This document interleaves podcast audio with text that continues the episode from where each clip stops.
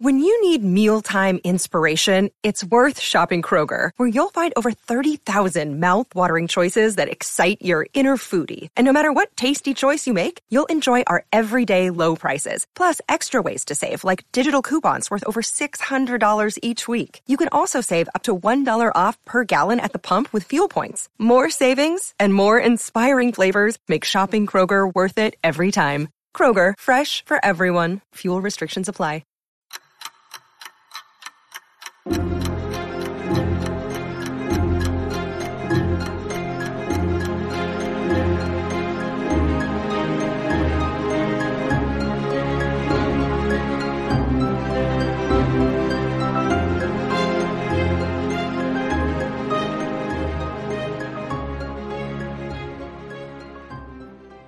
Well, welcome back to another episode of Parker's Pensées. This is a podcast where we explore thoughts in philosophy, theology, nature, and life. I love thinking about cool stuff, so come think with me.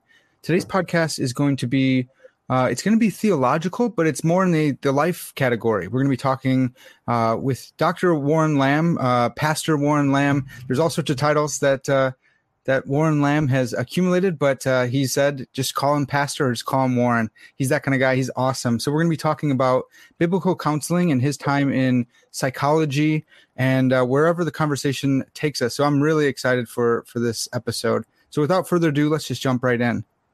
Warren, thanks so much for coming on the podcast. Thanks, Parker. It's uh, it's an honor and privilege. I've I've taken a look at few of your episodes, and I'm kind of excited to be here. Oh, awesome, man! That's that's so great to hear. Well, so you have such a cool story. Um, I want to get into biblical. What is biblical counseling? What is psychology? But I, I thought we could do that through your own story because you've you you got a really cool one. So can you tell us first, like how how'd you get into psychology? Okay, um, I I kind of half joked that I was raised by hyenas and potty trained at gunpoint. um, um, I did not grow up in the church. And um, when I separated from the Marine Corps in 1978, um, I, w- I wanted to figure out why am I such a mess and how do I not become my father? Yeah. Um, we had GI, the GI Bill back in those days. And so I was able to go to school in UW, uh, University of Washington, had a brand new, brand new focus in their child psychology department. And that was trauma, children and trauma. Mm-hmm well, having, you know, had a pretty traumatic childhood, I thought, well, that's where I'm going to go.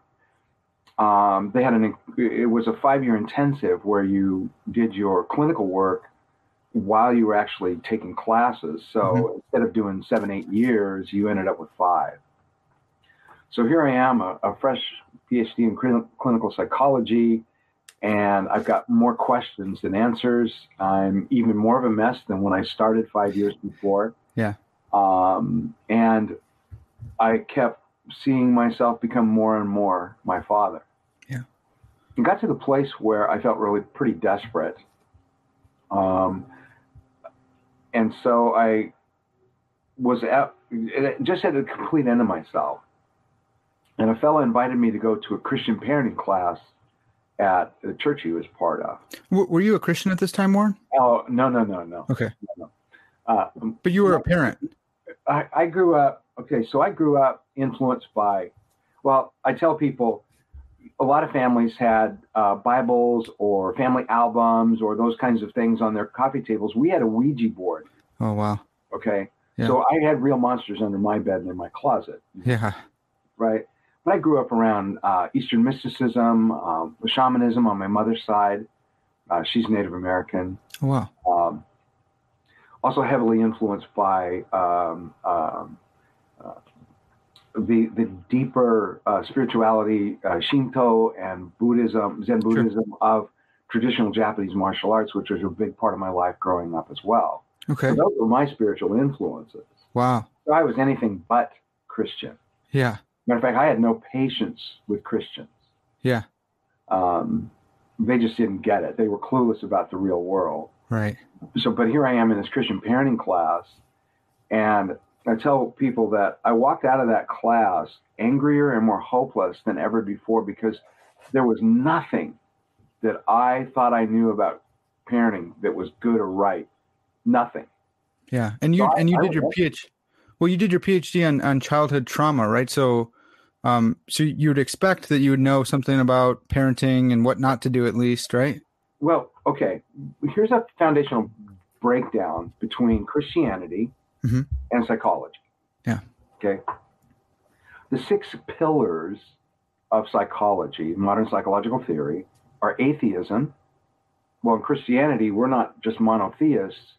We believe that God, there is one God, and He's triune in nature. Amen. You can't get any more further apart than that. Right. But wait, but wait, there's more. The the, the second pillar is Darwinism.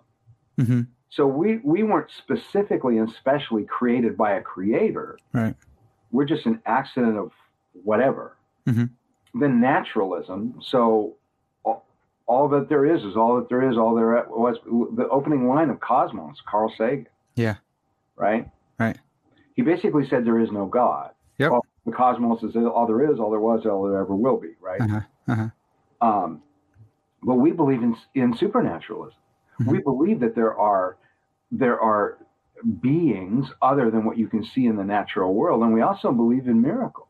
And that we ourselves have an immaterial soul. Well, that's materialism, Oh, right. Okay. Okay. right? So they're materialists. So what you see is what you get. Yep. We are dualists. We believe in the immaterial and the material part of it. One of the ironic things about me, uh, or about this whole thing, psuche logia. Right. Yeah, exactly. How do you study the soul from a perspective that man doesn't have a soul? Yeah, a word about the soul, psuche. Yeah, it's Right. I, I've I've found that once I started studying uh, some Greek here at TEDS, Yeah. I was like, psuche, what the heck? Hey, Yeah. and then yeah, it's amazing. Then there's nihilism. Mhm.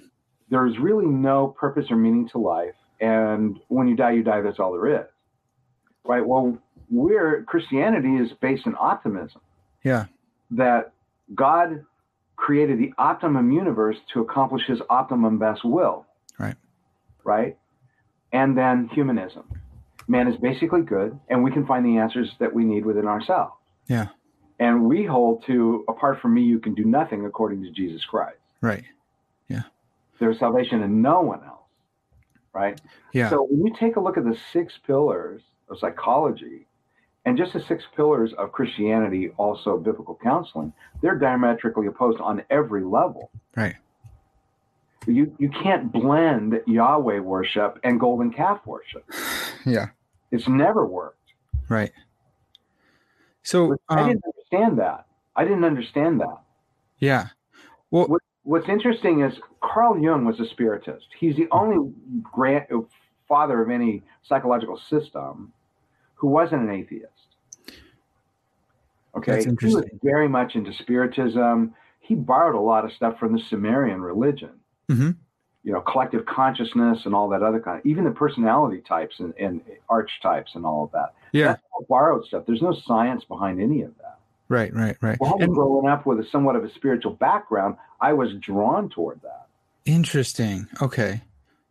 So would you would you have considered yourself a Jungian psychologist, or or influenced mostly by him, or Well, yeah, mostly, but there was some stuff that I was just like, yeah, sure, Carl. You know, just, sure, sure, yeah, he he sounded very '60s to me in Okay. some, of, some of his stuff, right? yeah, yeah, And, and remember, I grew up in the late '60s, early '70s, so all of that heavy influence of the Maharishi Yogi and transcendental oh yeah, and all that stuff, right? So all that stuff was a heavy influence at the time. So a lot of Jung stuff smacked of that. Yeah, sure. Yeah, that makes sense. So I, I read a lot of Philip K. Dick, and it's it's just the exact same thing. It's the same.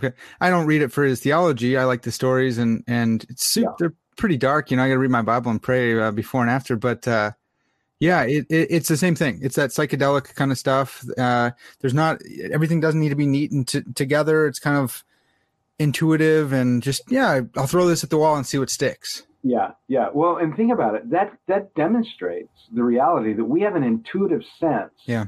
of greater than us. Right. Yeah, yeah, that's that's that's really good. Uh, I wanted there's a couple things I wanted to follow up too. Um, so you said you you said that um, you had this the Native American influence from your other side, and then um, uh, you Shinto Shinto Buddhism from from martial arts martial arts. What what kind of martial arts were you practicing? So I started training in bujutsu, which um, Bujutsu is the traditional um, discipline of the Imperial Guard. Whoa. Okay. They, they, they weren't allowed to have oh, to have weapons in the presence of the emperor, but they but if they were attacked by armed armed assailants, they had to be able to disarm them and use the weapons. So you train both armed and un, unarmed. Okay. And, Uh, and is that Japan? That's a Japanese, right? Very much. Very Okay. much. Okay. Um, and then I got into uh, Aikido, which is stay away. If you're Christian, stay the heck away from Aikido. Okay. The way of divine harmony. Come on, guys. Yeah. Um, I got into some other disciplines that were darker. Yeah. Um, always looking for that source of power. Always looking for that way of not not having to feel powerless anymore. Interesting. And and that's that was from like your your childhood experience of, of feeling okay powerless. Absolutely. Yeah. Absolutely. Yeah. Okay. which is why I pursued, you know, uh, uh, being a scout sniper and force recon in the Marine Corps because I'm going to be the scariest guy on the planet. So Yeah. nobody would think about, think about, think about doing anything to hurt me. Right. All to try to protect myself i as an later in life in ways I couldn't when I was a child. Yeah. Uh, Warren, did you? I, I don't know my dates very well when it comes to um, wars and stuff like that. Did you see active duty? So I was at, so I went in 74. In 75, there was, we were still in Southeast Asia. Okay. and I was um, uh, we were our unit was training at Onna Point, Okinawa. Okay. When there was an incident, um, it's called the Mayaguez incident. Um, in 1975, we got deployed with the fourth as an, as a, an attachment to basically um, um, the Cambodians had, had captured the SS Mayaguez which Mhm. was actually the USS Mayaguez. It was a spy trawler, Okay. but um, and they sent the fourth over to get it back, and we were part of that deployment. Okay. So um, that was 1975. I had I'd basically been in not quite a year at that point. Okay. Wow. So so you went from there, and appa- apparently the being a marine sniper, which is pretty awesome, uh, did not give you that kind of. It didn't. It didn't uh, tie up the loose ends of your childhood. It didn't give you no, that. and then and then because and that was gonna that was that was gonna be my career. That was gonna be my life. Okay. Then I got injured and couldn't do the job anymore. Wow. So they offered me a, a different billet, which would be sitting at a desk forever, or to take a medical retirement. So I took the medical retirement. Okay. Decided I was, you know, I got to do something else with my life. Yeah. Well, that's a seems like a really big change, right? So you went from like this this like kind of meathead. You know, I could say that because I was a wrestler too. You're this meathead. This is how I'm gonna uh, handle life. I'm gonna be the toughest dude. To being a, a thinker and and feeler, really psychology. You know, I'm gonna get into the deep parts of my soul and and figure out what's going on in there. How did that? That's a. It seemed pretty drastic. first book, psychology book, at 11. Oh wow! So you're already thinking. I've been trying to figure out what was wrong with me that long. okay. Wow. Wow. Yeah. So, so well, just really quickly, actually, I want to backtrack. So, when you were in in uh, in Japan in, in Okinawa, was that was that a big moment for you? Because you've been you've been training uh, in these different disciplines felt like stuff. coming home to me. Okay. It felt very much like coming home to me. Yeah, that's really interesting. Yeah. So, so then you went from um, you went from the Marines, and you you had to. What is it called when you're injured and you can't it, and you can't uh, uh, be in active duty anymore? Uh, disabled, me- medically, I was medically retired. I became Medically retired. Yeah. yeah, so medically retired because I so yeah I was um, I was injured but not wounded. Okay. So they have two categories of medical medical retirement, medical disability. Okay. What, what's it? being wounded, and one is the result of being injured. Um. Yeah. Is wounded more like serious than injured, or Yeah, usually it's be, it's because of direct enemy action. okay. Okay. Mine was just being stupid. do, do you want to share that, or should we just keep going? Well, let's just keep going. All right. Sounds good. don't have to- I- there's enough stupid to go around. I don't have to. Yeah, There's plenty on my side as well. So, um, okay. So then you get into psychology, and uh, can you explain like why why you wanted to go? Oh, well, you said you wanted to go into trauma because of your your childhood or childhood trauma. Um, did did you write a dissertation for that? I did, um, and what I talked about was the, the, we a lot of people in Christian circles talk about um, generational curses.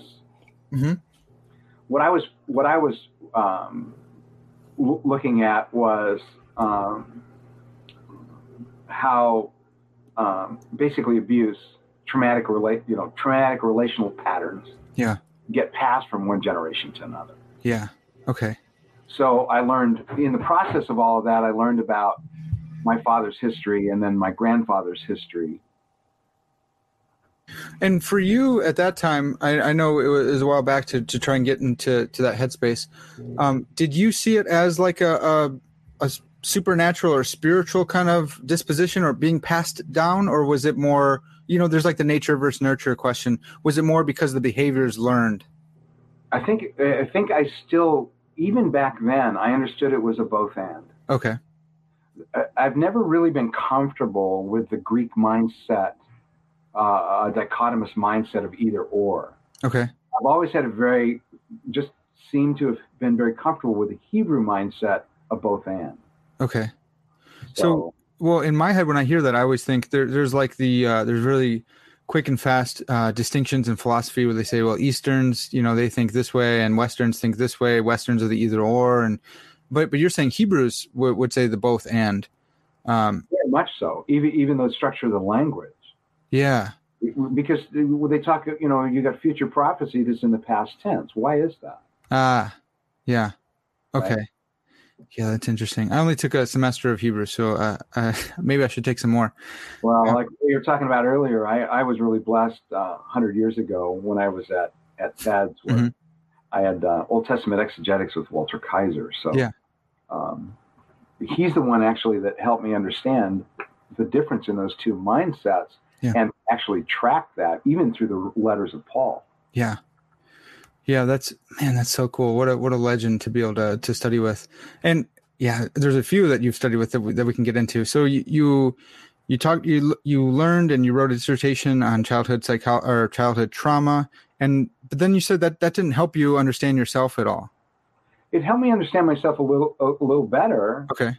But you can understand the why all day long. But yeah. so what now is the, mm. the what you need. Okay.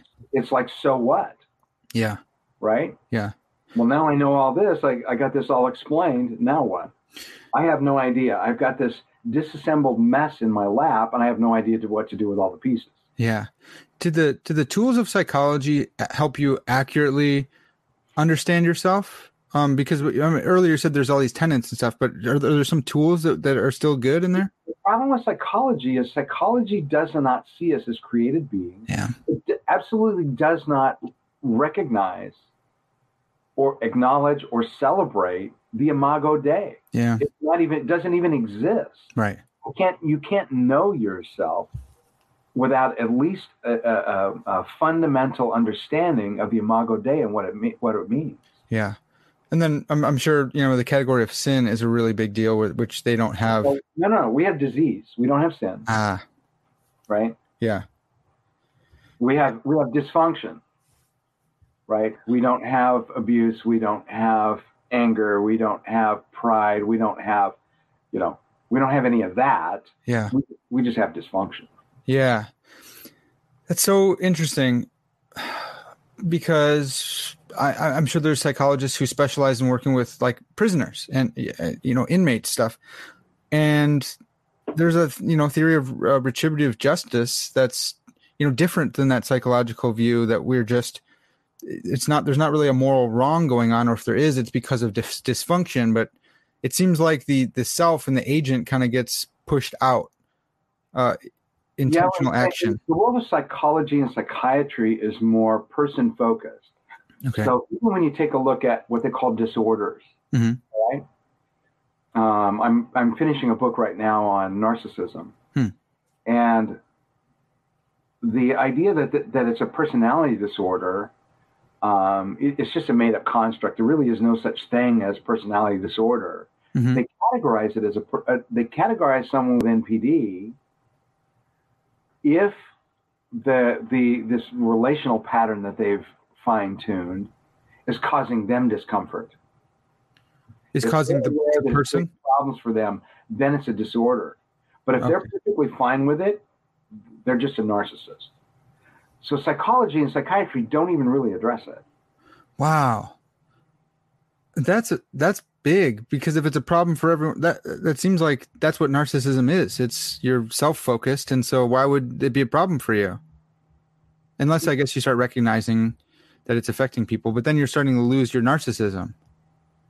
Well, then, then the question because are you just are you truly a narcissist or are you just strongly narcissistic?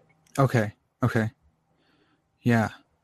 Wow, See, this is- we- this- we have to remember, Parker, that words matter, Right. right?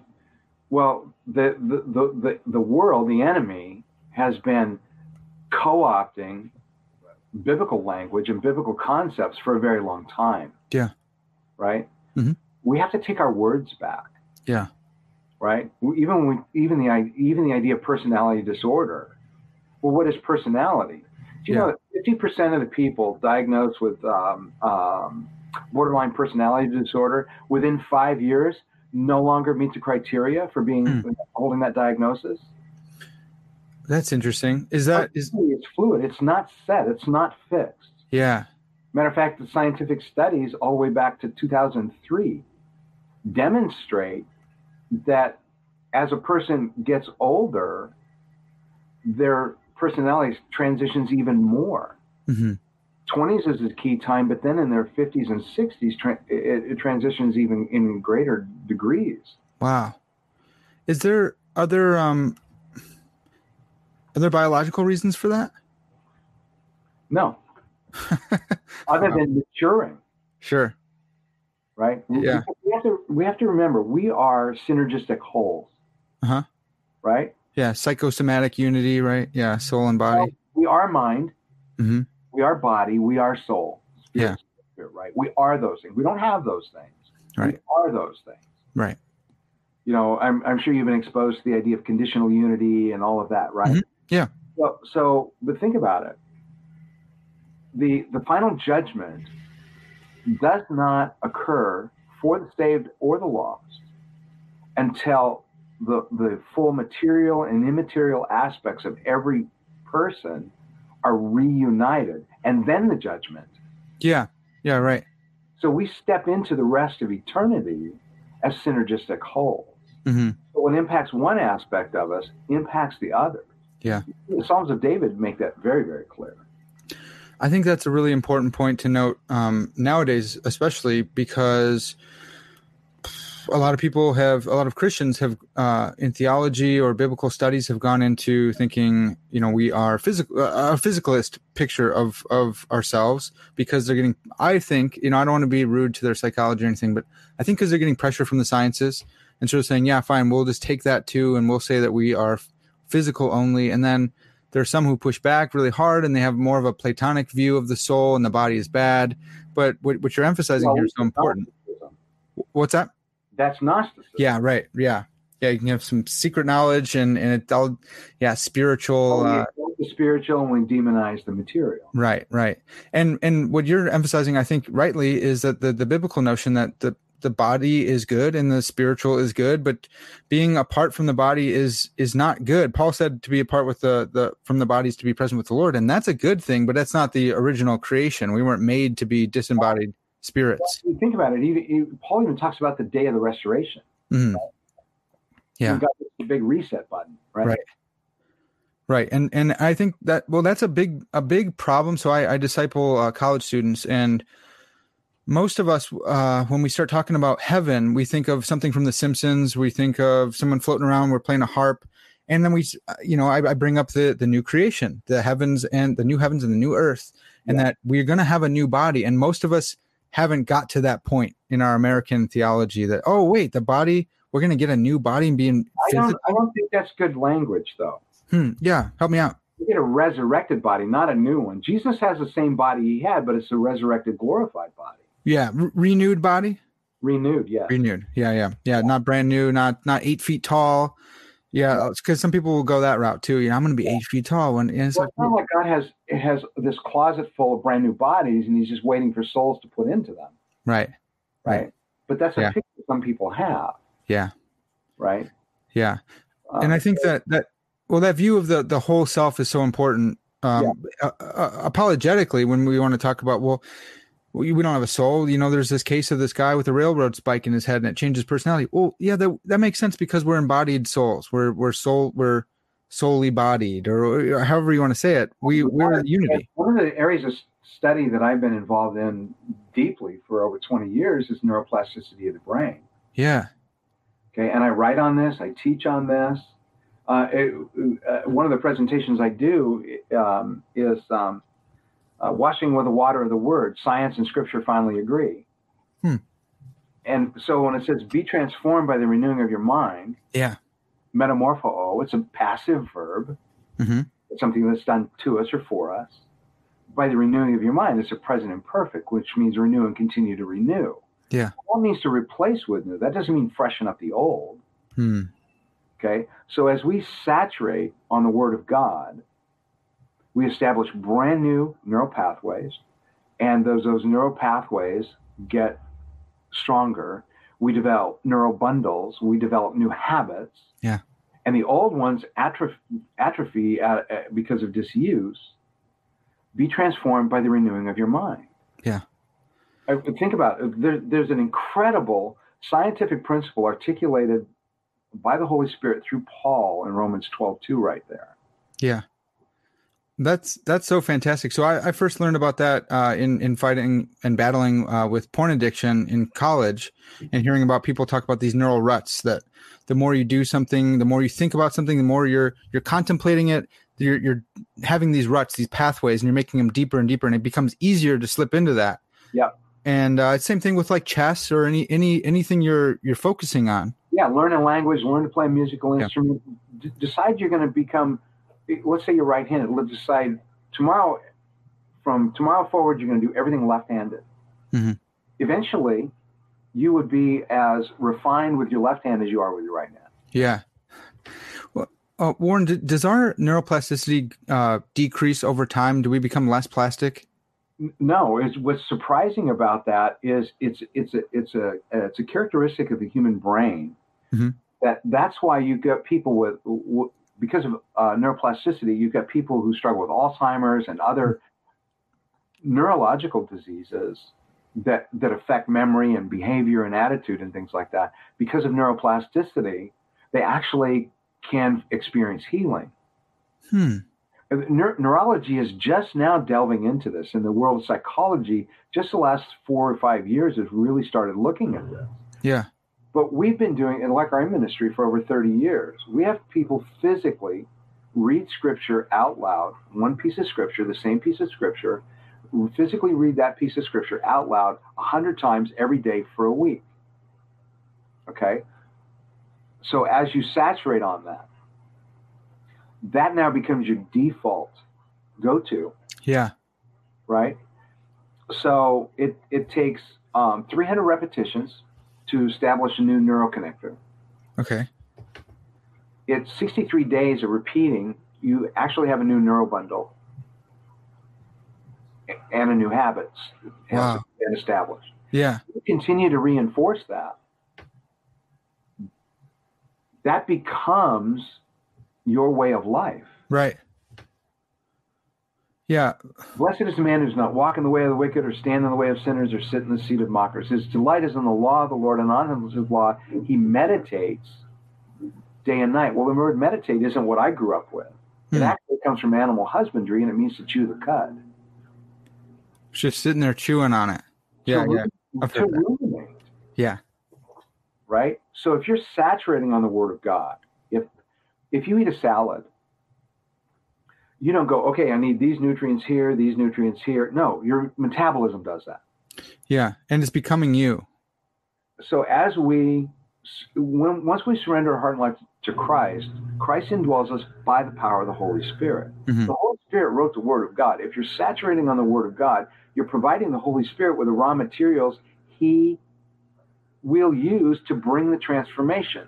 Yeah. The passive verb, be transformed. Yeah.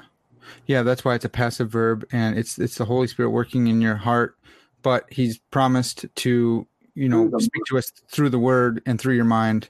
through the Yeah. mind. Yes. Yeah. And I, renewing of your mind. Right.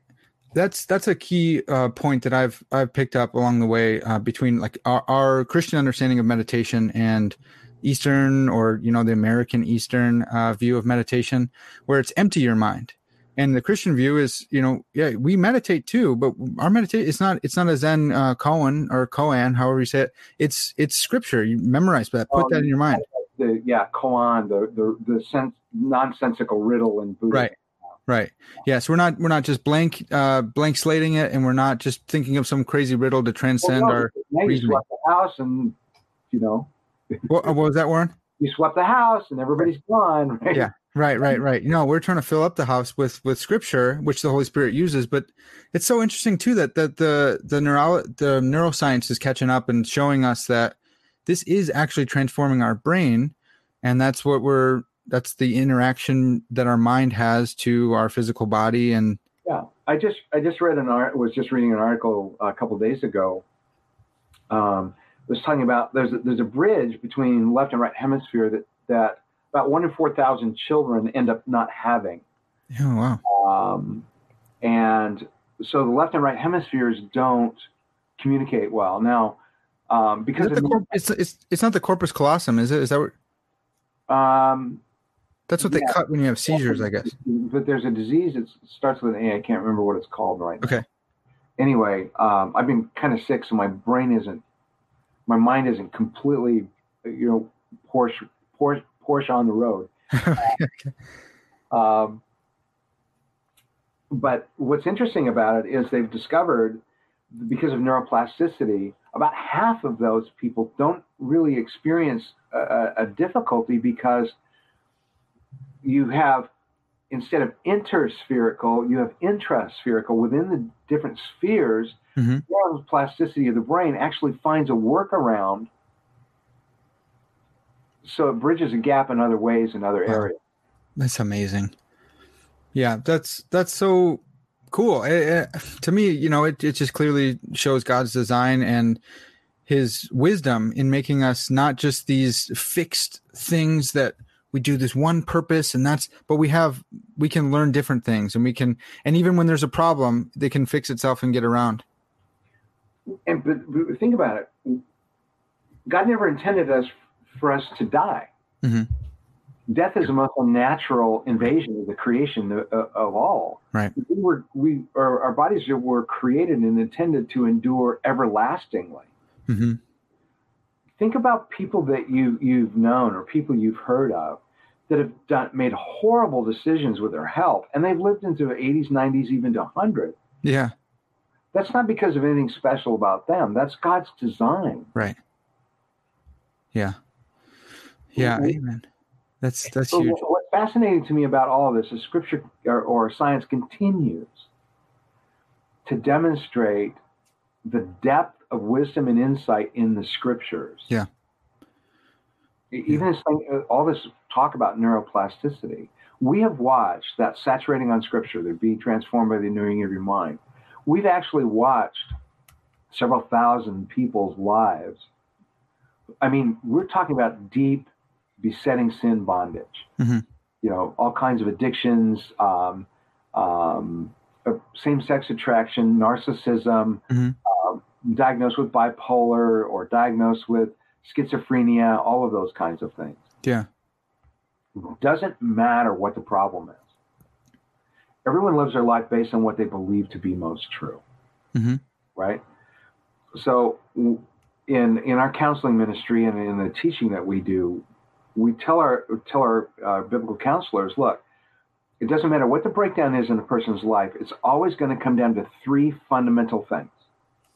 The very first uh, um, problem is going to be a lack of a solid grasp on their identity in Christ hmm if they've never surrendered their heart and life to Christ, well, that's an easy that's an easy fix. Right. The problem is many people have surrendered their heart and life to Christ, but they're still in bondage to the relics of death, decay, sins, unresolved sin, evils they've suffered, and the lies they've come to believe. Yeah. So first, it's identity in Christ. The next thing is a, a solid enough understanding of the nature and character of God and what that means. Yeah. Then the third is a solid confidence in the nature and character of God and how that intersects with a person's life. Yeah. That's that, that's what we're foundationally focusing on, no matter what the brokenness is. Yeah. The cure is always going to be the same. Hmm. It's just how we approach that and how we help a person access those things. Yeah. But it comes always comes down foundationally to saturating on the truth. Yeah. Warren, would you say that that uh, is a, a, a, a description of biblical counseling in general? Um, I often say that biblical counseling is focused discipleship in a problem area in a person's life for a season. Can you say that one more time? Biblical counseling is focused discipleship. Focused discipleship. In a problem area. Problem area. Of a person's life. Of a person's life. For a season. For a season. Okay. Okay. We are all involved in one another in discipling relationships. Yep. Okay. Now, my primary area of counseling focus is trauma survivors. Okay. And I do a lot of what they call high end counseling. Yeah. So we're talking about, you know, long term childhood trauma, um, uh, domestic oppression, domestic violence, uh, sex trafficking, kidnapping survivor. Wow. You know, sole lone survivor. You know, the whole family's murdered and one person survived. That kind of stuff. Right? That's called high end. Yeah, they call that high end. Those are intensive. Intensive. Um, you have to be very gentle, very careful. You have to be prayed up all the time. Yeah. Um, you, you have to be able to understand some of the nuances of the uh, of the influences of, of these traumas. Okay. Um, in order to be really effective. Sure. The world is talking about it. The biblical counseling world is all of a sudden talking about trauma. Yeah. Well, some of us have been doing trauma counseling for decades. Well, that's that's what I was interested to hear that you were already doing trauma work because I, I know it's starting to seep into theology. And some, uh, I have a friend who just wrote his dissertation on theology and trauma, and and I know about it from him. But it's so interesting that that you kind of had a finger on the pulse this whole time. Well, again, it was I was trying to figure out why I was such a mess and how do I how do I not be? Yeah, yeah. So I, I was my own guinea pig because Mhm. nobody was doing that kind of counseling back in the late '80s and early '90s, especially with male survivors. Yeah. Yeah, that's an, another interesting point, man. So, um, did, would you, uh, does your high end work, do you, does that include PTSD and, and, uh, uh, Yeah, and we call it post trauma distress. post trauma? Oh, because, because you don't like disorder, right? Well, it's not a disorder. Okay. It's a malfunction of a system, a survival system God hardwired into us. Um, It's a malfunctioning system, so it can be repaired. If you have a disorder, you're stuck. Okay. And that's, that's like the, the clinic, that's the psychology, uh, perspective that a disorder is, you're, you're fixed in that. Pretty much. Okay. Yeah. We can we can give you coping mechanisms, Ah. coping skills, right? But there really is no cure. Psychology, there's not a there's no record of psychology ever curing anyone of anything Okay. because it's not the purpose. It's coping, coping with what you're stuck with. Coping so that you can have a, a better life, you can live a better life. Okay. Well, that's you focused. Yeah. Um, can you explain? So uh, I, I already lost it again. So you don't say PTSD, you say Post trauma distress. post trauma distress. Okay. Okay. because there's an emotional intensity to to so we live our life based on what we believe to be true Mhm. There's a principle that i call emotional conflation Mhm. this feels like that so this is that Yeah. It's an analogy. Yeah. Yeah. right well that's what happens with post-trauma distress this reminds me so much of this Ah. that i believe this is that Okay. Yeah. So we live our life based on what we believe to be most true. So what, helping people understand that was then. That's a different time, a different place, a different set of circumstances, different people speaking the truth hmm about that. Helping them take control of their breathing so that they can interrupt the uh, neuro, neurobiological, physiological uh, chain reaction that takes place when you feel fearful. Yeah. So we're addressing the whole person, but we're coming back to what's true. Yeah. Yeah, Warren, that's so good to hear because um, I I don't know a lot about counseling, uh, biblical counseling. I know that I know uh, a lot of the caricatures of of several different you know of the types of psychology and counseling used in Christianity uh, or in Christian circles, and I a lot of people will will dump on biblical counselors and counseling as being a bunch of fundies who just throw the throw Bible verses at stuff. Some are. That's not an inaccurate assessment in Okay. some cases. Okay. Okay. Well, it, it's been so encouraging to talk with you uh, just in the short period of time and before we started recording to see that you and and I've looked you up and listened to some of your stuff that you um you know your science as well and you do have the credentials uh, of being you know you have a dissert uh, a PhD in psychology and so you can speak to all this stuff. You you also said that you keep up to date on uh, psycholo- psychological Yeah, I get- research. I get Psych Central. I get Medscape psychiatry. I get I get all the the you know the email notices and oh we got this new study. But what I've noticed is about every seven years or so they recycle the same stuff, Yeah. right? Yeah. Um, uh, I made a I made a comment several years ago, uh, like ADHD, right? Mhm. Um, when you take a look at the symptoms of ADHD and you take a look at the symptomology of childhood trauma, they're the same lists. Hmm. Okay, so a child's response to relational uh, relational trauma, especially, looks like ADD, ADD, ADHD. Yeah. Okay, well, France has less than a five percent ADHD rate. Do you know why? Mm-mm. When they see the symptoms, they send a social worker to the home because they know there's chaos in that child's life. Instead of just medicating them for ADHD or ADD. Right, but the pharmaceutical companies don't make any money on that. Right. Right. and that's a whole nother. That's a whole nother. That's a whole nother conversation. Yeah. Yeah. Oh man, there's some things I want to follow up on. Okay, so uh just really quick uh, about the uh the post traumatic uh syndrome or, or I, I forgot. Can you P, just PTD, post trauma distress. Okay, PTD. I can I can work with that. PTD with PTD. Um, you're saying there's like this argument from analogy that's going on in someone's head where they're saying this situation is like this one that was traumatic for me, and so you're trying to uh, you you help them with breathing, you help them with scripture memory, and and focusing on that. Is I don't really know what to think about unconscious kind of stuff. I know there's like I interact with Jordan Peterson a lot because a lot of the guys that I uh, disciple listen to Joe Rogan and Jordan Peterson, and I, I like some of his practical advice, right? But I have to critique him when he gets, you know, and I, it's even kind of embarrassing for me to say critique because you know I'm down here. But but anyways, um, he the, the Jungians talk a lot about this collective unconscious. Is there? Carl Jung's language. It's what? That's Carl Jung's language. Right, right, exactly. And he's just he's pulling it down from Jung, and he'll acknowledge that as well.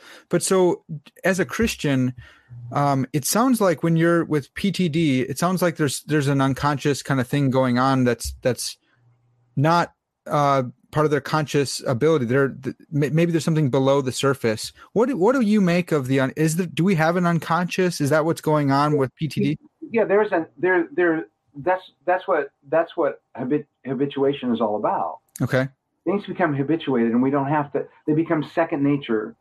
Yeah. Habit, right? Yeah. So we get into these patterns, and we don't have to think about them. okay, right? I mean, um, uh, like you know, one of the exercises in a in in the curriculum we use for counseling, we talk about what are the kinds of things that that are, have become habituated in your life that you don't have to think about, other than brushing your teeth and things like that. yeah, Well, um, you someone says something a certain way, and you immediately get angry. yes, yes. Okay, that's a conditioned response Mhm. the thing is is there's something you believe you're entitled to something you, you need something you believe a need you believe can and will be fulfilled in your anger Yeah. so there's a point to it even though it's not coming it's not coming through your your reasoning process you're not thinking you know actively thinking this is going to give me power or anything it just it's because it's a habituation is that does that go back to the you you've developed neural ruts or neural pathways that lead you there but we also have to remember we have to go back to the rebellion in Genesis 3, Right. Right. right? The original sin wasn't disobedience. Hmm. The original sin was the desire to be worthy of worship. Interesting. It That's was, the it- one thing God had that Adam and Eve did not have. It's the one thing that Satan himself wanted. Lucifer wanted, you know, the five I wills of Lucifer, right? Mhm. He wanted to be worthy of worship. You will be like God. I will myself like the Most High. It's the same old lie. Yeah, yeah, I, I, I like that. I've heard that too. Um, that it, it was before just like eating the apple or whatever. It was even in contemplating that and saying, "Oh, God said this. Satan says, or the serpent says this. Let's kind of weigh the options here, as if they were in the place of God, uh, when when they weren't." Well, and and add to that, this is what you're entitled to that you're being denied. Yeah, You're entitled to be worshipped. yeah. You should know right and wrong. You should know good and evil, but you don't. He's keeping something from you, and you'd be like him if you knew that. Right. Yeah. So when you take a look at, the, at, any breakdown in human relationship, it's always you're always going to see one or both parties, whether it's individuals or nations or anything in between, Yeah. one or both parties desiring to be the one most worthy of worship. Okay. Well, so So you've got that self sovereignty driver. Yes. Yeah.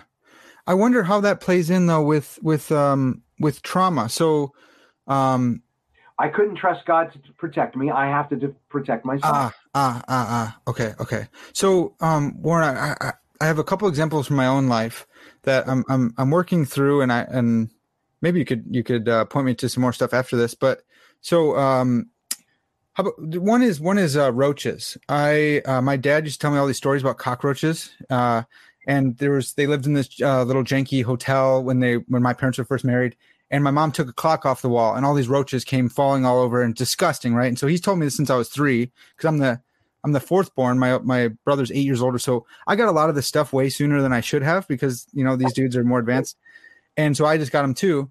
And so a couple different stories my dad would tell me about roaches when I was a kid, and I never had seen one, and it became like this fear deep. I hated roach. He said, "Where there's one, there's millions." So unintentionally, he's developing this, you know, sure. whatever, whatever inside me. So then now, if I see a cockroach, um, I, I unintentionally swear, and I go into this rage where I smash them, and I want to make sure there's totally dead, and there's no eggs on my shoes. And I'm working through that, but um, how is that? Is that? I don't want to say trauma because it's on the same level as yeah, because yeah, the the way that the, the way you were exposed to that narrative and the impact was traumatic. okay.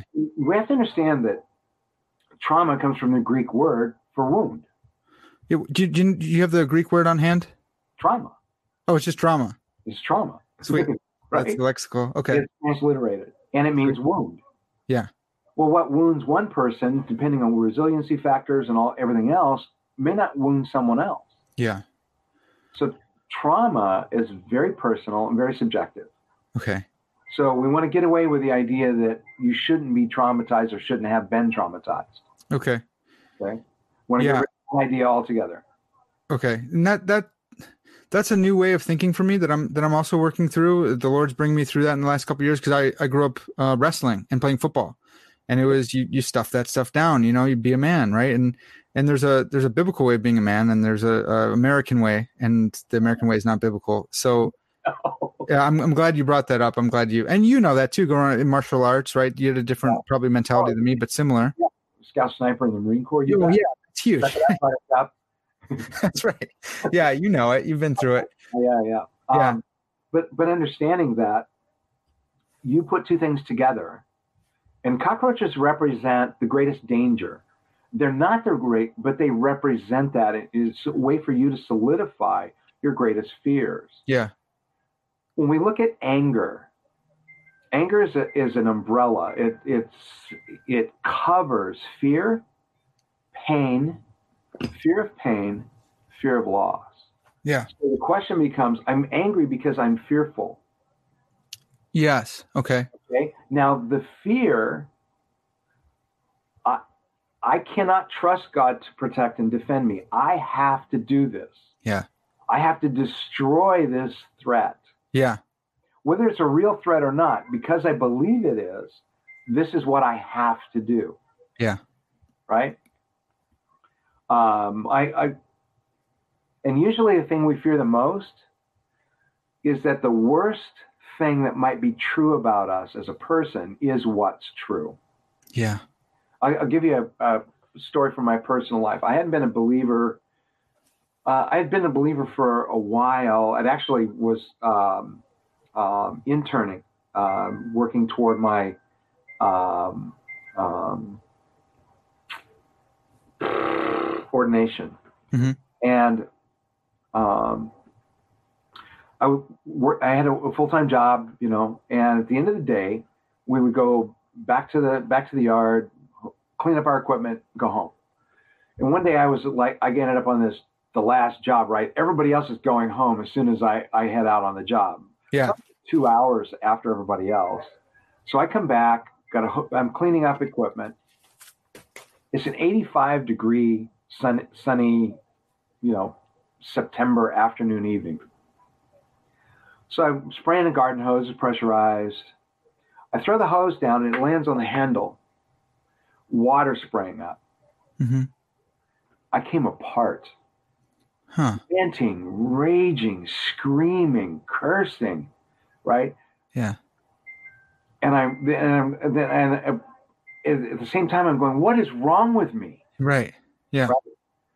And God helped me recognize that there was this little voice. See, everything your dad ever said about you is true. You are so incompetent. Uh, you can't even put a hose down right. See, what happened with the hose repre- was proof that the thing I feared the most was the thing that was true.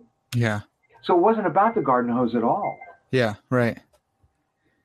Wow.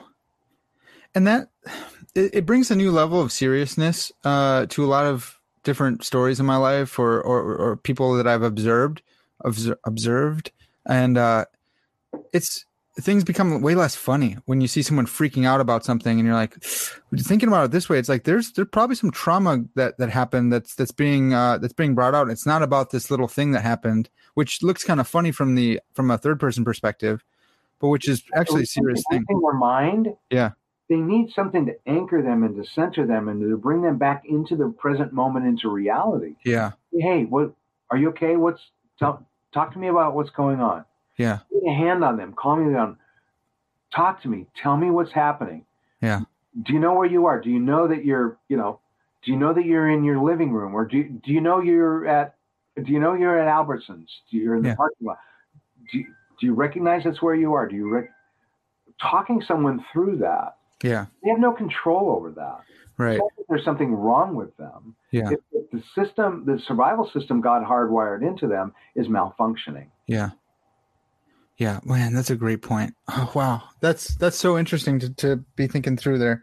Um, well, oh, man, I want to Warren. So when we experience trauma, uh, so my friend who who did his, his uh, dissertation on theology and trauma talked about how yeah, just like you said, this is a, a term from like the, the medical community and trauma. Usually, like you have skin trauma or whatever.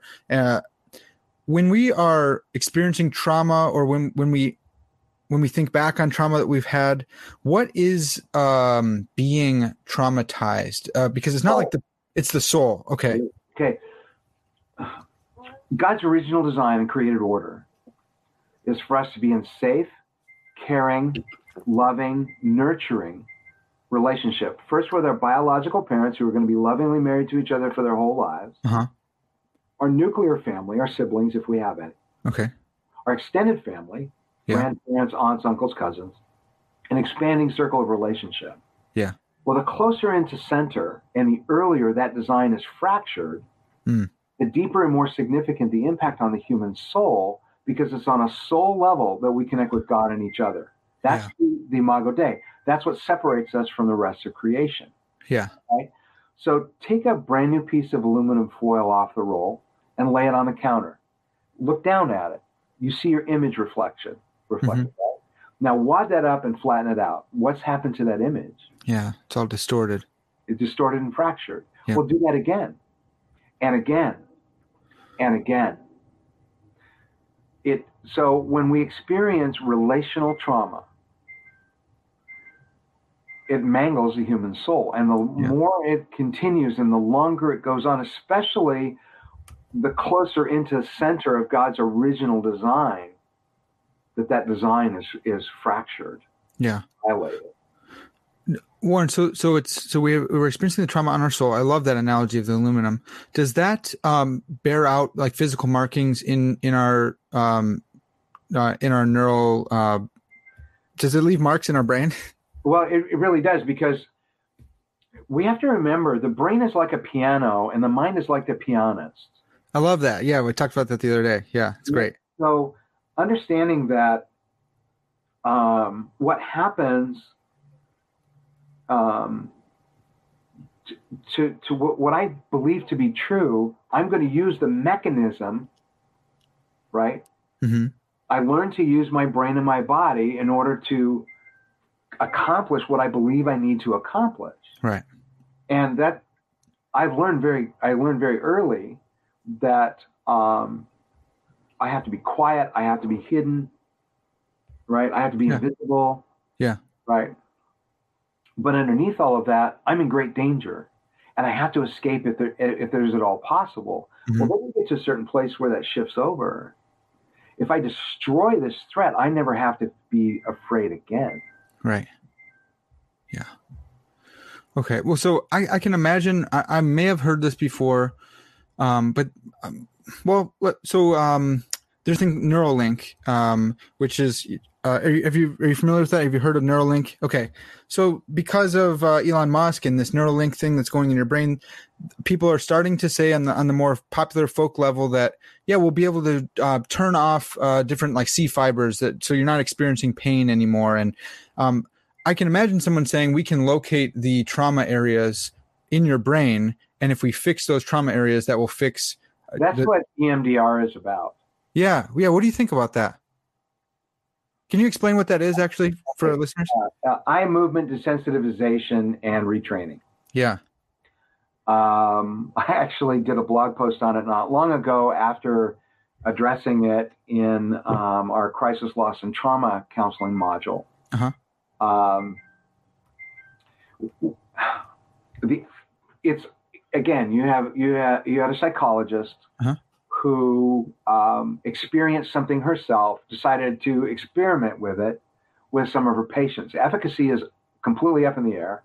I've dealt with people who've been been been extremely traumatized, re-traumatized, and deeply traumatized by experiencing EMDR. Wow. Okay. Right, and so basically, I'm going to move my hand right while you think about the trauma, this trauma event, and and you just follow it wherever it goes. Well, well, the problem is that's actually one of the 12 forbidden spiritual practices in the Old Testament. It's called enchantment. Okay. Enchantment is using human voice, music, or movement to gain psychic control of another. And that's what you do in EMDR. You surrender psychic control to the therapist who's got no idea what's going on. There's a lot of assumptive language. Oh, well, this is like when you're in REM sleep. Based on what? There's no Okay. neurological studies, there's no empirical data, there's no anything Yeah. supporting the supposed science of all this. They use scientific language. Yep. Well, okay, science says. Based on what? Hmm. Well, like like like Dr. Craig says, sci- there's no science to prove science. Yeah. Right. You can't use science to prove science is viable. So, Yeah. right? Yeah. Uh, so this is part of the problem. Some people end up helped. Okay, but the underlying the underlying dilemma has not been resolved. Well, and that's that's what what I've come to see through this conversation, right? So so you can change if you're if you're changing the neuroplasticity, if you if if it does work, you still have uh, trauma on your soul, right? And, and your and it doesn't seem like just fixing the physical is going to change the spiritual. It can't. We're synergistic wholes. Yeah. Yeah. Right. And that's what the world of psychology does. The world of psychology addresses the physical, the material, because that's all they really believe there is. Yeah. So if if I'm not addressing the immaterial, okay, well, if I I if I'm going to if I'm going to provide soul care, hmm I have to go to the to the source provided by the creator of the soul, right? Yeah. God tells us, makes this de- declaration that He's provided us all knowledge regarding life and faith, Mhm.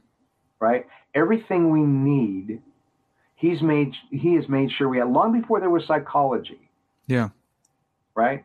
Mo- modern psychological theory. hmm Um, matter of fact, uh, in the old days, they had a thing called casuistry. Yeah. which was using the word of God to help people sort through their problems and find God's solutions. Yeah. So before it was called biblical counseling, it was called casuistry. Okay. But that was for hundreds of years. Yeah. Wow.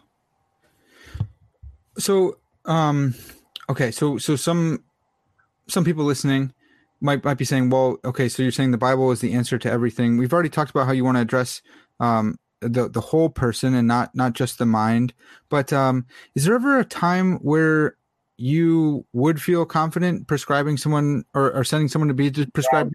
Never. Never, never. Never. Okay. Ever, ever. You have to understand psychotropics are neurotoxins that are specially formulated to attack the brain and tell it to stop doing what it's doing. hmm Okay. Well, the brain doesn't want to stop doing what it's doing. Mhm. So it fights back. That's why they always have to mess with dosage and different medications and right. Yeah, because it's fighting back It's fighting back and because adapting. Yeah. point. Yeah. Right. The problem is not the brain. Yeah. Prob- the, the problem is not the piano. The problem is the pianist. hmm Okay. What I believe is guiding my life. Yeah. I have to change what I believe. Yeah. But I was diagnosed with everything. I was diagnosed with complex PTSD before it was even a category. They didn't know how to categorize my stuff. Yeah. Um, uh, borderline schizophrenia. Um, um, um, oh goodness. Um, it, it- it was before it was called dissociative identity disorder. It was called something else. Oh yeah, it was borderline um, uh, multiple personality disorder. Sure. Yeah. Yeah. Yeah. Then, then it became uh, dissociative identity disorder. Yeah. I remember Uh. Well, dissociation is a very real thing that the trauma survivors experience. It's something that God hardwired into us to help us survive significant trauma. And that's that's you're dissociating from the experience. You're you're trying to pull back from that.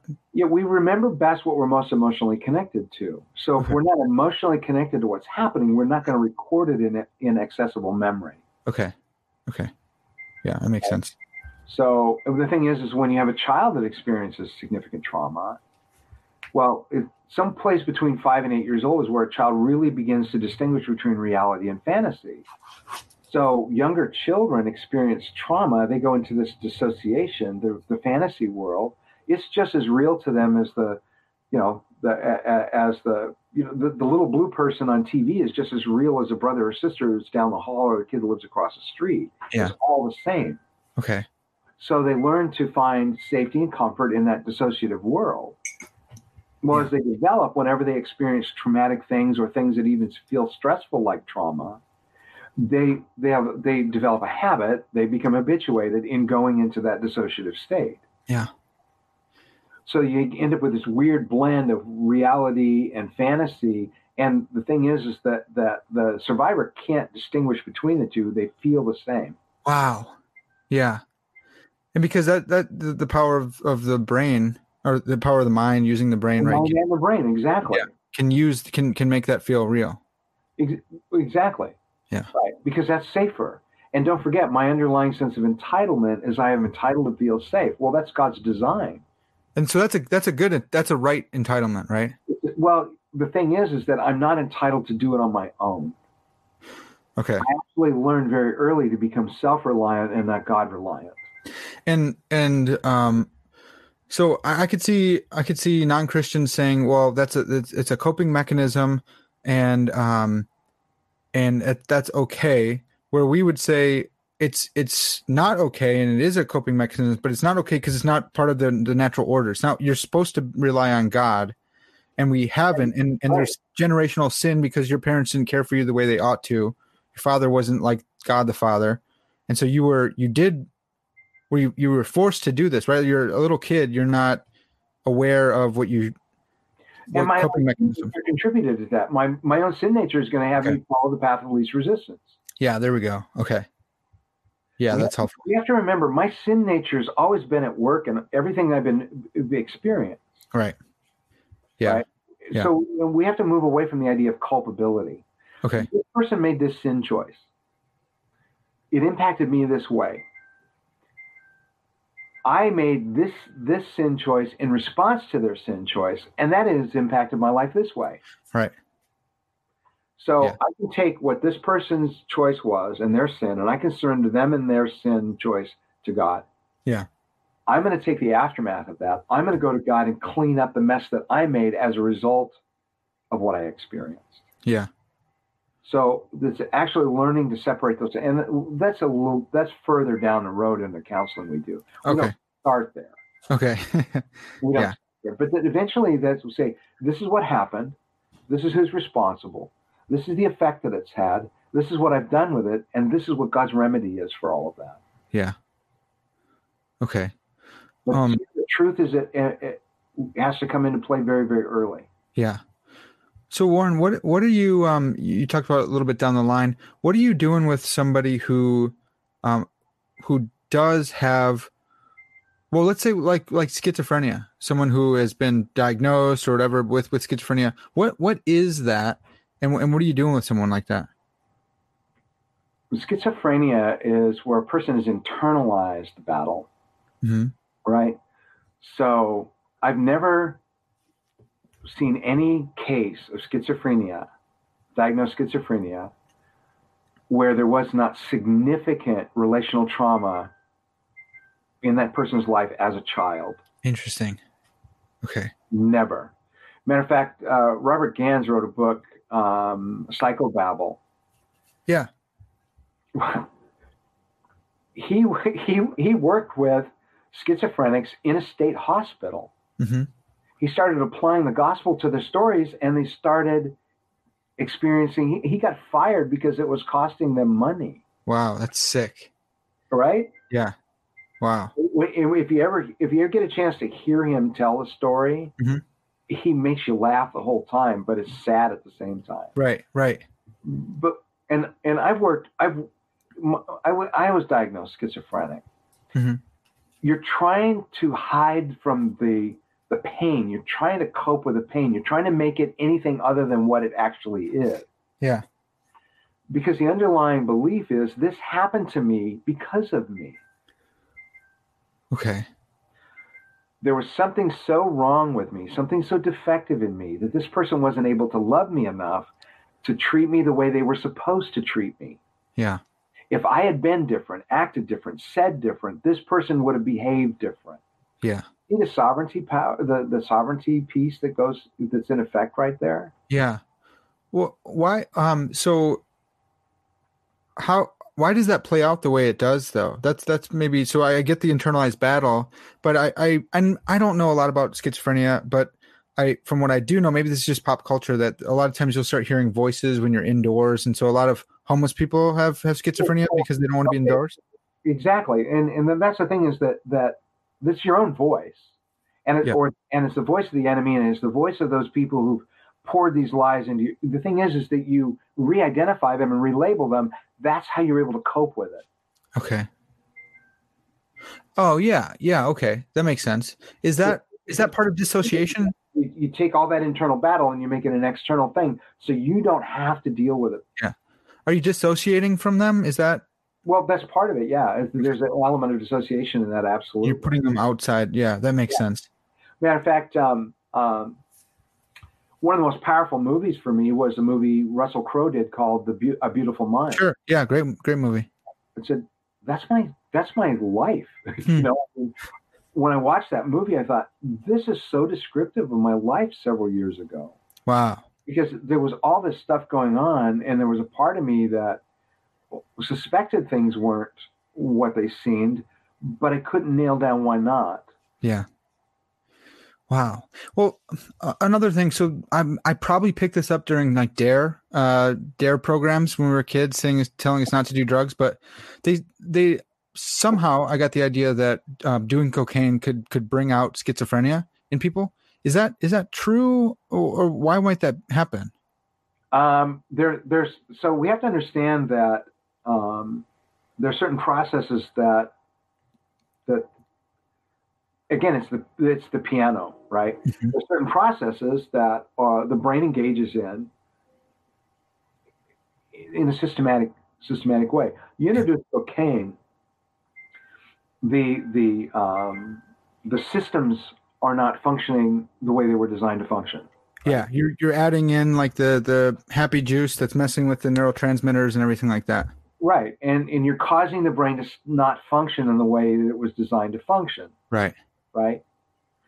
So underlying, so then underlying trauma, underlying factors that the person has experienced that they've learned to cope with, manage. All of a sudden, the the constraints are removed. Yes. Okay. People say, well, see, that shows that it's a chemical imbalance. Uh, a friend and colleague, Daniel Berger, wrote a book um, the chemical imbalance delusion. Hmm.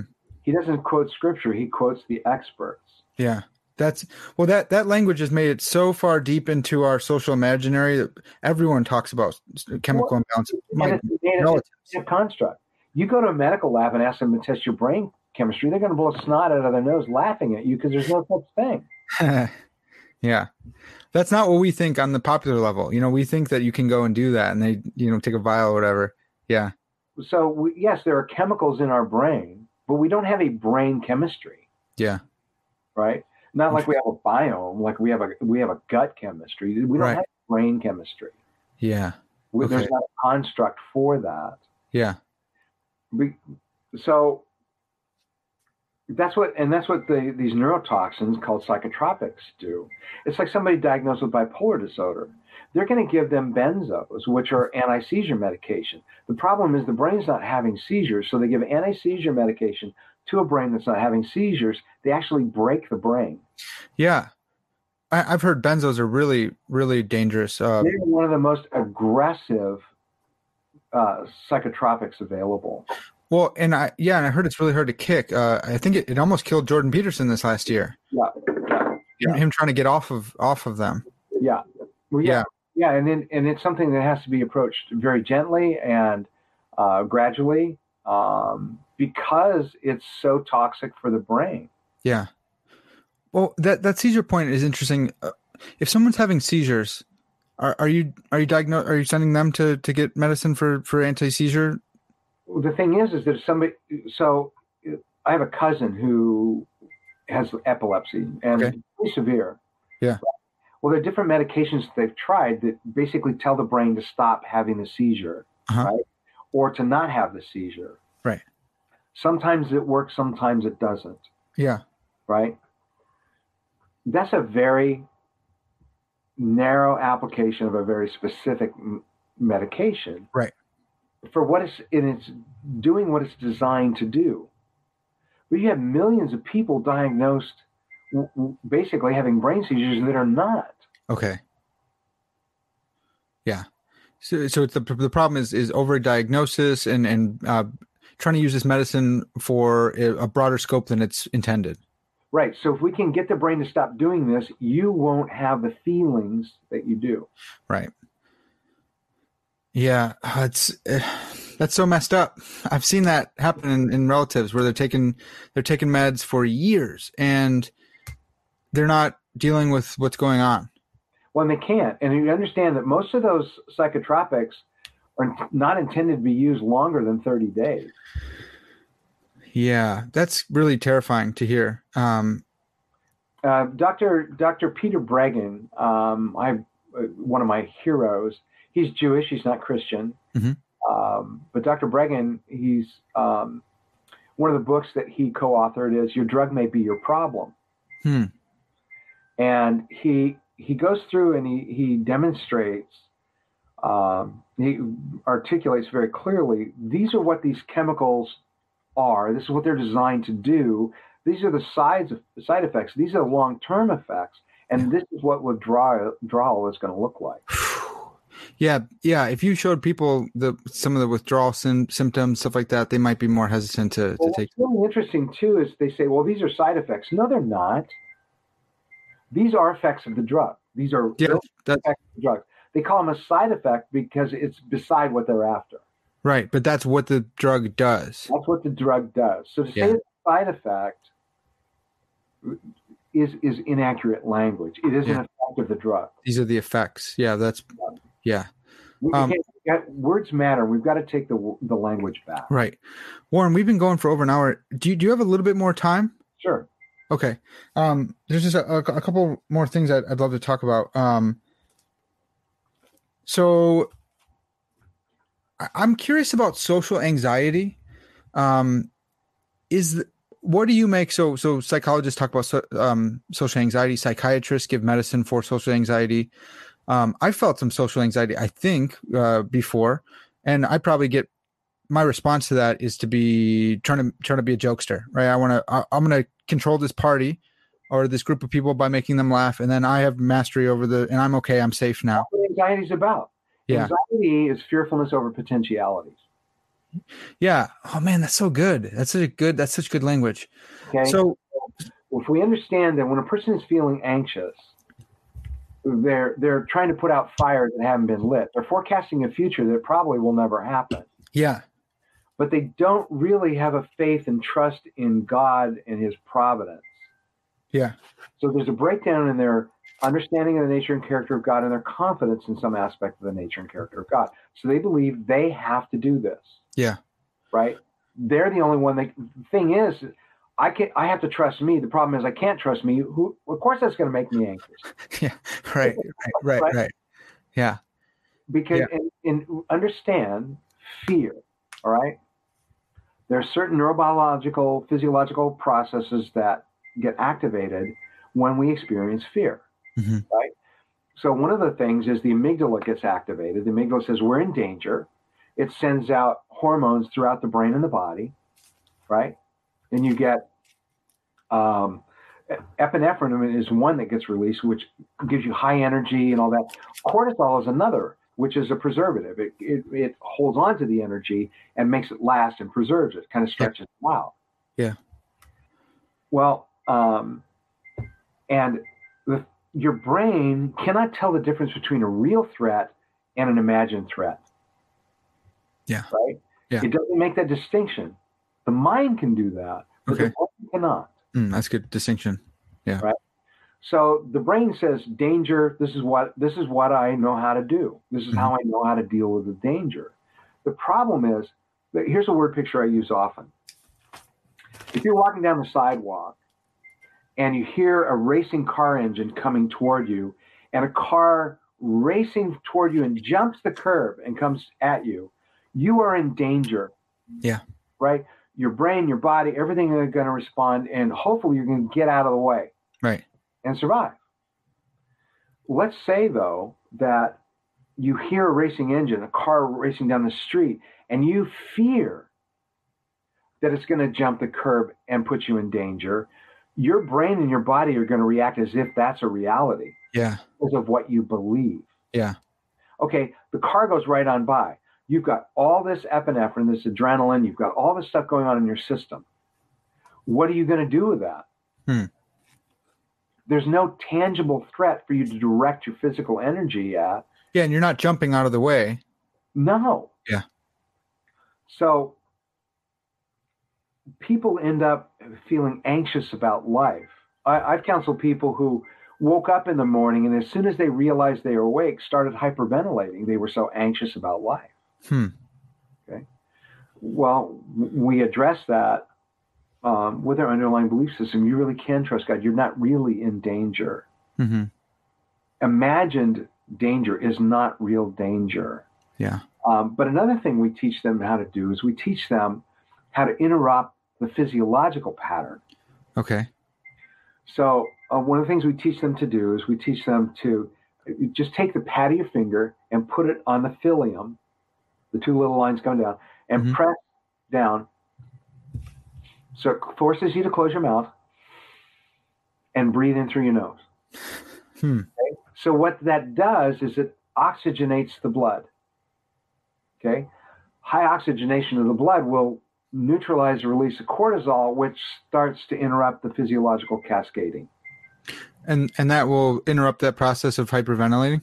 It- right. Okay. Blood out. Breathe in again. And in your mind, say, I am not in danger. Yeah. You're using both the mind Yeah. and you you are you're you're making a rational, conscious decision to take control of the physiology. Yeah. Wow.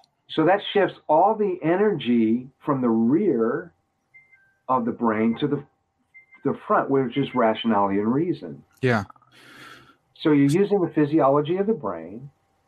You're using the the, the neurobiology of uh, hormones in the body, Yeah. but you're also using the conscious mind to speak truth. That's great. I love that. So, um, what? Okay, in the imagined scenario of the car jumping the curb and hitting you, are I'm sure it probably happens uh, several different ways. It's probably some people actively thinking about that, but in others, it's probably more subconscious or just uh, uh, uh, habit of, of, of Hab- believing there that everything is going to be a catastrophe. The worst possible scenario is so they're not speaking the truth. Yeah. And they're focused on things that not only are they focused on things that are not real and true, they're focused on them being self sovereign. mhm. They don't realize they're basically accusing God of moral failure. God is not going to and cannot show up for me the way I need him to. Yeah. I have to depend on myself. Yeah. I have to be self sovereign. Well, if that doesn't make you anxious, nothing will. seriously, especially if you have a bad track record, right? Yeah. Which we all do, Which right? we all do. yeah, yeah. Um, well, so okay, this brings up just a, a few more things. So, mm, let me think. Um, it, I'm thinking just the limited bit I know about personality types, and you and I, I don't think you agree with those or like the the personality types. There's there's like the the neurotic personality type, and I, I think of someone who's who's neurotic who who maybe that's a derogatory word. I don't know the appropriate language. Um, When you talk about neurosis, I mean, it's a clinical diagnosis. And you have to understand all these diagnoses, they say, okay, when we see these things together, we're going to call it this. okay. They decide all of that by committee. You know that, right? Okay. Yeah. Yeah. Yeah. Right. The DSM is all based on committee decision. It's not based on science. It's not Yeah. based on studies. Not based on any of that. Yeah. Okay. Right. So they say when we see these things together, we're going to categorize it as this. Yeah. Okay. Um, and so they'll say, well, we have these eight symptoms, and if you have at least five of them, then you have this diagnosis. Yeah. Well, is there is there a biblical uh, counseling um, core uh, a, a- analog of uh, neurotic, where someone who is who is always thinking that uh, everything's going to go wrong? Yes. What we tell them is, is, is you're saturating on things that are not true. Okay. You're believing things that are not true because you what you saturate on is what you believe. What you believe is what you live. Okay. But God has not given you a spirit of fearfulness. God has given you a spirit of power, love, and a sound mind. Yeah. What is it that you're anxious about? What is it you really believe is going to happen? How bad do you think it's going to get? Think about what, what God's, through Moses, God tells um, Joshua, It is the Lord who goes before you. He will be with you. He will not fail you or forsake you. Do not fear or be dismayed. Yeah. Right? Well, what's interesting about that, that's in the third person. When you look at, at Hebrews 13.5, the writer of the Hebrews, under the guidance of the Holy Spirit, took that same passage and put it in the first person. Yeah. God has said, Never will I leave you, never will I forsake you. Mhm. This is about God's character. So you have to learn to connect with the reality of who God is more than you connect with what you're fearful of. Yeah, and and that's what that's what's so cool about what you've already talked about in this podcast about um, memorizing scripture, saying it out loud, so you you're internalizing it, but then you're hearing it too. Another aspect, uh, getting in there, and then reminding yourself, "Hey, I'm not in danger," or uh, "I'm not in danger," and God, uh, I'm casting my cares on the Lord because He cares for me.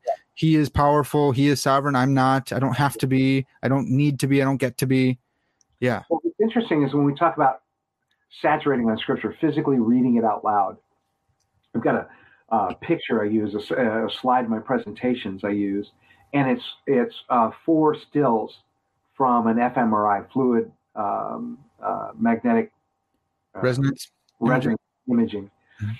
So when you take a look at one picture, when a person's seeing the words, the the re- the lower brain is engaged. This is where the the uh, amygdala is, where information is taken in and stored uh, or sorted and categorized, all that, right? Well, then you take a look at where a person is speaking the words, right? So now they they see the words and they read them. Okay, well, you've got uh, in midbrain where um, the hippocampus and uh, memory and it with a tail into where emotion is. Mhm. Okay, so then when you hear those words, the whole midbrain is lit up. This is where memory and emotion are highly activated and you sort through and compare it with everything. Interesting. But then when you think about those words, hmm the prefrontal cortex is fully engaged Yeah. rationality and reason. So when you physically read the word of God out loud, all four major regions of the brain are engaged simultaneously. Wow. Wow. Thank you, neuroplasticity. Thank you, neurology. Yeah. Oh, look at how God saturating on the word of God works. Yeah. So cool. Why it works? Because the word of God is living and powerful, Mhm. right? Yeah. It is God breathed, theopneustos. Mhm. It's alive, it's living. Yeah. Right? So when we're saturating on the word of God, we have the very breath of God breathing into our hearts, minds, and souls, connecting by the Holy Spirit to the Holy Spirit's own voice. Yeah. You can't get a more dy- more powerful dynamic than that. Yeah. And, and and that's that's really huge. Uh, another thing that's in, that's important and which is cool about you is that so we, we didn't finish your story, but you you moved uh, you you went to that childhood um, that that parenting class at the church, and Yeah. then through through that you became a Christian. Is is that Yeah, so so these people really love me to the Lord. Um, uh, I was very much a jarhead. I was, you know, um, so uh, yeah. I, I one afternoon, uh, one June afternoon, I'm sitting in a van having a chicken sandwich from Wendy's at a park. And I'm sorting through all the stuff I've been hearing. And I said, okay, God, if you're real, and this Christianity stuff is on the up and up, you're going to have to show me because I got nothing else. Yeah. Um, and I kind of an interesting side note. We talked earlier about koan and Yeah. kinds of things, right? Well, there's an old story um, that talk about this German philosopher heard about this philosophy coming out of Japan called Zen. Mhm. So he wrote letters and he got ex- was invited to have an audience with the lead sensei of this dojo in in Japan. Yeah. He travels by by by ship. He gets there, and the sensei has set up the cha no yu, the formal tea ceremony. Beautiful ceremony. Yeah. Right. Well, this guy's all excited about what he's learned and how he's just discovered all these things. So he's sharing this with the sensei, and he's going. And the sensei is non just un, unwavering, goes through absolutely everything. Beautiful tea ceremony. He finally gets to the place where he starts pouring tea in his guest's cup. And they have an interpreter there. And he pours and he pours and he pours, and the, the tea comes all the way up to the top, gets that little bubble, and he continues to pour. And then it starts going, and he goes, Stop, stop, my cup's over full. And he sensei sets down the, the, the teapot, and he turns to him through the interpreter and says, As with you, my friend, if you would know Zen, you must first empty your cup. huh? So I'm sitting there eating this sandwich, and I said, if if if you're real and Christianity is on the up and up, you're going to have to show me. And it was almost a, like a voice that said, Warren, empty your cup. Huh? I still get goosebumps about that, and that was 33 years ago. Wow. It was just like empty your cup. I have got to completely surrender Yeah. everything. Okay. And so um, I actually went to church for the first time the next day. Um, and I was hearing things differently than I've ever heard them before. Mhm. Um, I started reading the Bible and comparing everything that I knew, everything that I had taught with what the Bible, and I was looking up things like crazy. And some place along the way, I ended up with a Reader's Digest Bible and uh, layman's encycl- Bible encyclopedia. Yeah, yeah. So I'm looking up ev- absolutely everything, and I had a sense of urgency. I was starving because all of a sudden, what I'm reading is making sense to me, like Yeah. it never had. Yeah. Um, it really came alive for me. Uh, and I realized I was way behind. I'm 31 years old. I need to get with a program here. Yeah. Um, so a little, a little bit like we talked about, very quickly I realized I need to learn this stuff more systematically. I Mhm. need to be trained by people who really get this because I need to be able to teach this instead of what I've been teaching. I need to go back and undo what I've been doing. Yeah. So the denomination we were part of had a, a directed study program, was a bachelor ministry program through the Bible college. And so you Mhm. worked with a proctor and an advisor wherever you lived. So you did all the studies and did all turned in all the papers, and then they, you would have these exams that you worked with a proctor, right? Yeah. So I went through that bachelor of ministry program in 14 months, right? And I was like, um, and on Sunday evenings, now we're, we're talking back in the late 80s, right? Yeah. On Sunday evenings on the radio, there was a guy named James Montgomery Boice that had this Bible teaching program Legend. Yeah. right? Well, and that's how I learned about how the Bible's supposed to be taught was listening to to Dr. Boice. Um, but he kept mentioning this guy, D.A. Carson, Don Carson, right? Yeah. It's like, who is this guy? He talked about hermeneutics and he talked about, you know, brilliance and he talked about Pauline corpus and all this stuff. Mhm. So I went to the Christian bookstore and they had a used book section. I mean, you know, uh, um, married, three little kids, getting into ministry, working full time, and now I'm trying to study this stuff. Yeah. I found everything I possibly could in the used book section by this D.A. Carson. Um, and I found out that he was at TEDS. Mhm. So I wrote a letter and explained my situation. He invited me to apply to brand new distance learning THM they had in biblical studies with a focus on hermeneutics. Mhm. hermeneutics is my first love right? Yeah. Um, and so I they the program the way the program was set up, they would send you the cassette tapes of the lectures. Yeah. You would you do the reading, you do the reports, you'd snail mail it all back, right, and then you'd get your grades and stuff.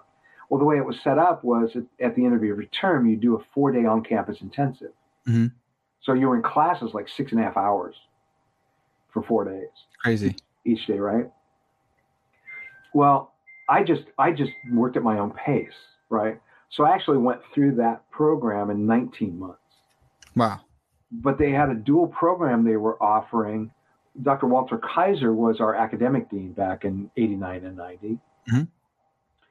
And he I I did Old Testament exegetics with him at the same time. My goal was I do the parallel THM track that provides all of the credit hours I need then to do a dissertation for the THD in biblical studies, right? That that's what I'm after. But the whole time, God has me doing biblical counseling, opening the Word of God, helping people, mostly trauma survivors. Was this through church or where was this at?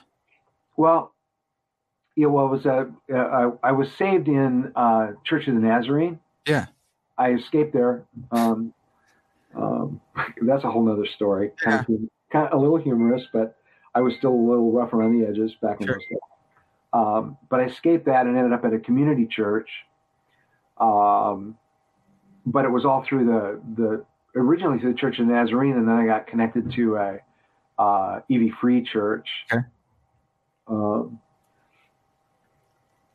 but all the while, you know, so I this community church I was on staff at or interning at.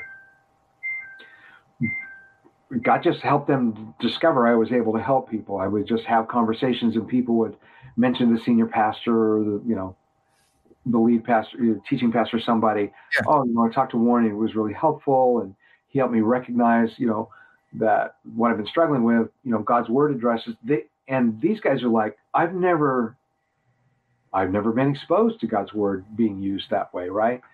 One of the books I was required to read very early was Jay Adams' Competent to Counsel. Mhm. J- Dr. Adams just passed away a few weeks ago, but he's the the founder of the modern biblical counseling movement. Yeah. Um, I actually did training with him and certification with him in '89. What used to be called NANC. Okay. Uh, now it's called ACBC. Yeah. Uh, right. Change the name to protect the guilty. No, I mean, I work for Campus Crusade, so we, we call it Crew now. I know all about name change. yeah, yeah, yeah. yeah. Um, anyway, um, um, so I was exposed to biblical counseling, but the way the biblical counseling back in the in the late 80s and early 90s addressed a lot of the things I was dealing with. They, it was like they didn't get it. They don't really understand what's going on here. This is not about rebellion. This is about a, a wounded, uh, a broken belief system that got established when this person was a child, and they're stuck there Yeah. and that's where that's where biblical counseling movement got a little bit of a bad name. Mhm. Um, Dr. Adam had a very unique pr- approach, admonition and obedience that worked for him. Yeah.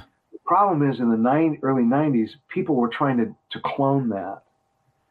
But if you don't have the pedigree, the background, I mean, you know, his his area of expertise was uh, was New Testament Greek, Yes. right? So Yeah. people don't have that pedigree and they're trying to duplicate what Exactly. he's doing. So they basically came across as as bullies. Yeah. Um, and so I'm more the parakletos, right? I'm more the come alongside, the First Thessalonians 5:14 approach. Yeah. Um, which that's why I'm with IABC, International Association of Biblical Counselors, because that very much is the approach. Um, Yeah. It's not it's not reformed. We got to take that word back too. Yeah. Um, um, it it's it's not staunch leaning hard toward Presbyterianism. Okay. Um, it's it's a broader tent Yeah. and we really focus on training everyday believers. So it's it it doesn't have the high academic expectation. It's academically rigorous, but doesn't have that high. Um, you know, so we, we've got people in their 60s who Yeah. go go through our training and become you know better equipped to do Yeah. that. Yeah. But anyway, so I was doing biblical counseling all along the way, but a Bible teacher doing teaching theology. We had a systematic theology program that we were teaching apologetics, doing all of that stuff. Yeah. But all along the way, God had me doing biblical counseling. And then about 15 years ago, God says, I want you to focus primarily on the biblical counseling aspect of ministry. Yeah. So um, I've been training and developing biblical counselors now for about 15 years. Okay.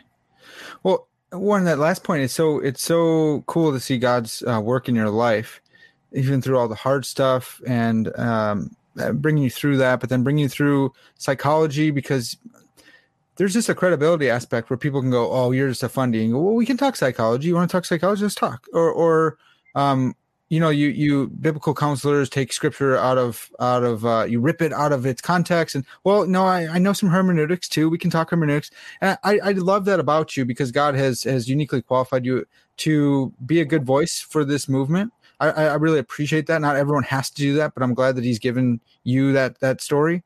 Um, and and so I'm really encouraged by that. And, and that last point too about people kind of taking it up on their own without proper training, without understanding scripture well, you know, grabbing verses out of. That does happen, and that's a that gives biblical counseling a really bad name, and it messes with people's lives. Yeah, our number one, our number one tool is properly interpreted scripture, Mhm. properly applied.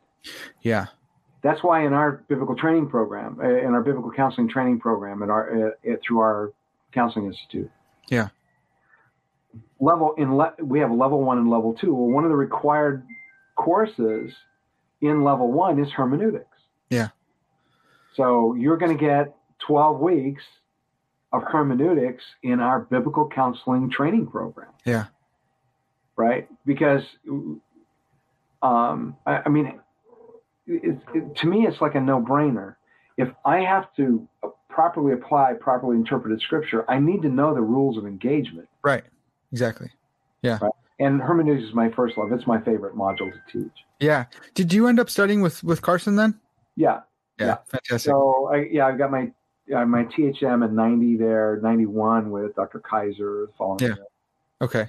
Yeah. So Car- uh, D.A. Carson taught. He, he's emeritus now, so right. he's he's retired. Yeah, retired. Yeah. Yeah, but uh, me and uh, um, our mutual friend, we, we we were able to take a, a class from him, uh, biblical theology, and that was uh, intensive, you know, over a winter break. So I had the similar experience of having, I think ours was eight hours a day for like seven days or whatever with him. Just amazing, laying out scripture and. and you know what's what used to amaze me. Now remember, eighty nine and ninety, right? Yeah, yeah. He would still walk up to the lectern with no notes. Yeah, he's a beast. He he's got it in there deep. Yeah he reads what 700 books a year. I think he's toned down like 300 or 400. Yeah, yeah, he's taking a step. Just, but amazing. Yeah, it was like, um, um, that's why I was so fascinated. Yeah. That when you've got that kind of a mind, and and um, um, he's actually the one that taught me. Uh, when you stand up there and say, "Thus saith the Lord," yeah. the Lord better saith thus. Right. I've learned that from him too. Yeah. And he's got the, you got this like healthy respect from him. You know, he's a little bit terrifying for me too, but, uh, but there's a mutual respect. And so when he says something like that, it, it sticks in there and you go, holy, you know, I really need to be careful what I'm saying. Yeah.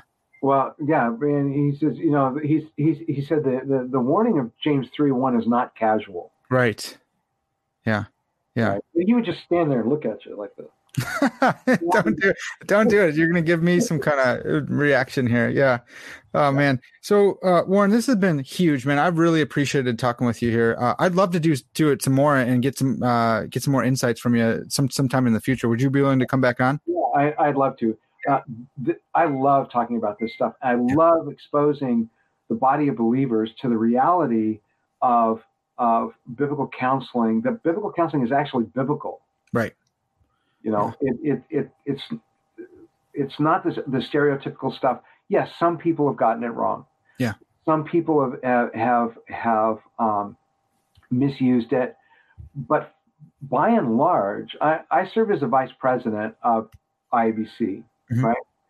And we have several hundred members and and people trained qualified as biblical counselors, and I know many of these people. I know all the leaders, of course, but these are people who desire God's absolute best for every person that God puts in front of them.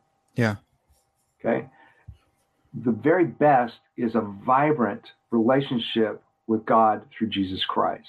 Amen. That's the heart of authentic biblical counseling. Yeah. Amen. Yeah, that's huge. So, uh, so Warren, if if someone were uh, to to be interested in this and want to find a biblical counselor or want to find some more of your work, uh, w- where should they go? So they can find a lot of what I have available. Some of what I have available is on my blog, pastorlamb.com. Sure. Um, if you go to TILBCC,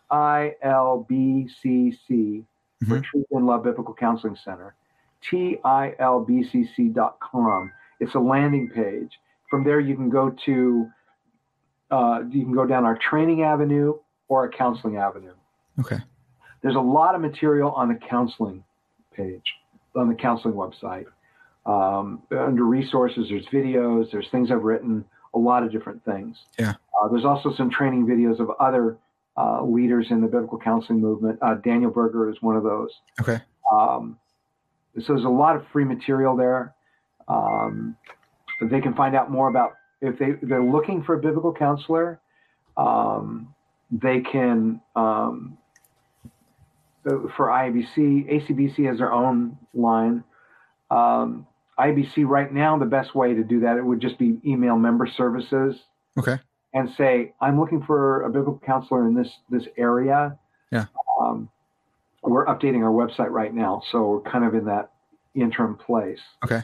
Um, um, but then the the, the uh, email for that is member services at iabc.net. Okay. Member services at iabc.net, and um, we're kind of a skeleton crew right now till next week. But um, um, yeah, we anything we can do to help people become better trained, better qualified, um, or or just have a conversation, right, about what we're what we're up to. Yeah. Man, this has been awesome, uh, Warren. You've been a, a, wealth of information. I can't wait to do uh, another uh, episode with you. Got all these things popping up in my head right now. I've been writing down this whole time. Thanks so much for for all your time. This has really been helpful for me, and I'm sure our, our listeners are going to love it.